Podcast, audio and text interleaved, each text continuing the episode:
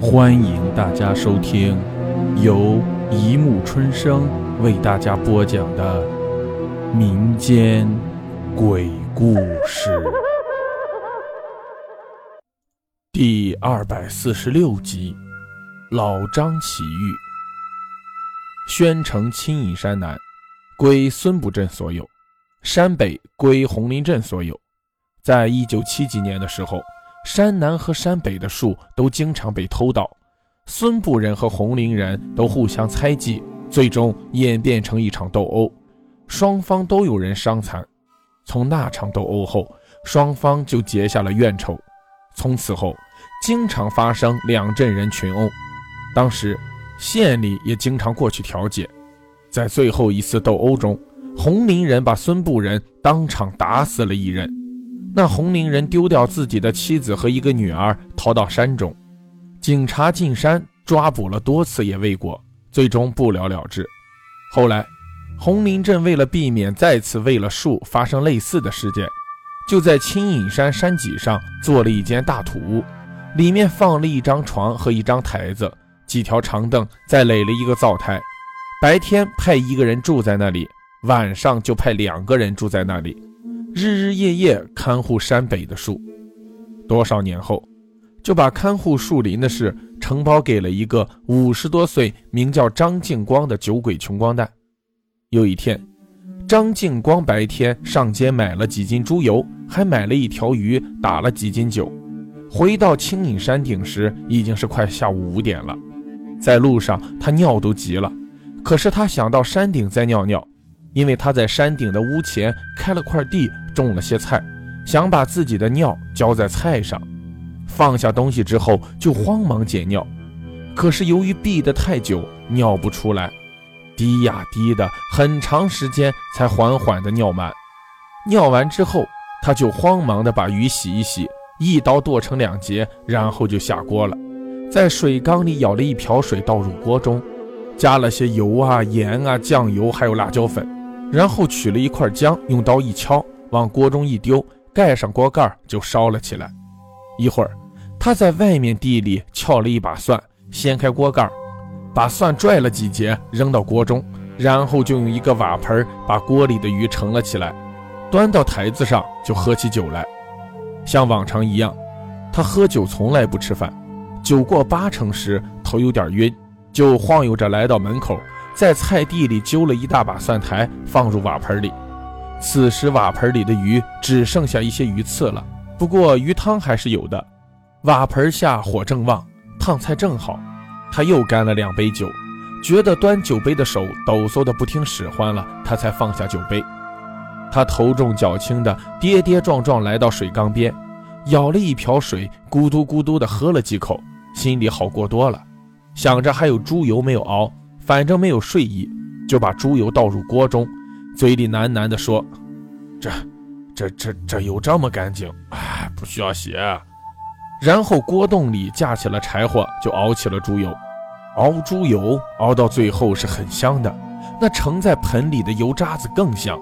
又在山顶，那香气向四周飘散。在山的半腰处，一个高大的黑乎乎的怪物正向这边摸来。碗粗的树枝挡在前面，那怪物用手指轻轻一挥，就断了。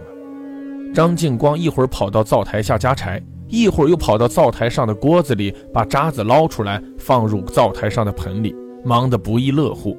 突然，他大叫一声，跳江起来，大叫：“呃呃，那那那那……”他看见了一只手，一只很大的、很丑陋的烂手伸向灶台边。因为他看那手上一块一块的地方还在流着脓，现在他看清楚了，这只手是从灶台靠墙边的窗子外伸进来的。他眼睛睁得老大，盯着那只手叫道：“想吃我油渣子！”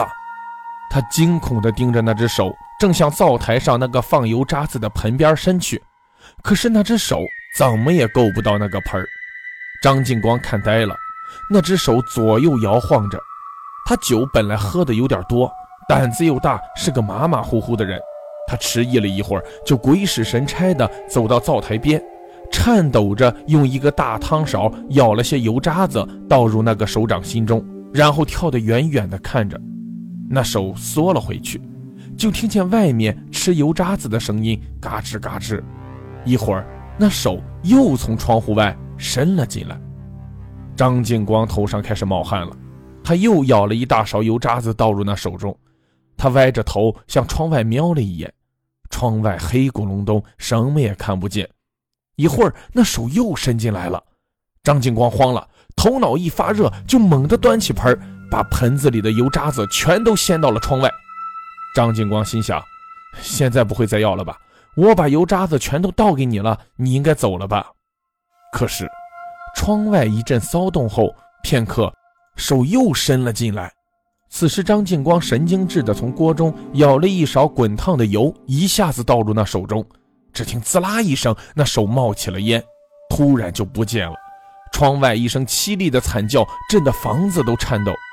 外面哇哇的撕心裂肺的大叫不绝于耳。突然，有窗户的那面墙在抖动，墙头哗哗地往下掉泥土。一会儿，轰然一声响，那方墙倒了一大截。灰土中，张静芳看见外面站着一个黑黝黝的大物，他情不自禁地退到大门边。那大物跳江进来，张静光看到了一张变形的脸，还有一只突出的大眼睛，另一只眼黑洞洞的。那只凸出来的大眼闪着红光，嘴向一边咧开着，露出尖尖的牙。张静光发疯似的打开了门，逃了出来，从山头啧啧大叫着，一直逃到山脚。到了山脚下，才知道呼救命两个字。青隐山下有个依山沟建造的一个建筑，就像关隘一般，四周是两人高的院墙，里面有栋房子，那就是青隐山林场。上山下山只此一条路。张敬光拼命地敲门，大呼救命，才惊醒了里面的人。第二天，张敬光带了许多男男女女的人来到山顶上的那个房子里查看。只见屋里狼藉一片，台子碎了，歪在一边；长凳断了几节，床上的被子被撕得一片一片的，水缸也碎了，水流了一地。锅里一条小木凳的腿儿翘在外面，锅也碎了。后来，有人在夜里经常听到山上有人在哭，很是凄惨。好了，故事播讲完了。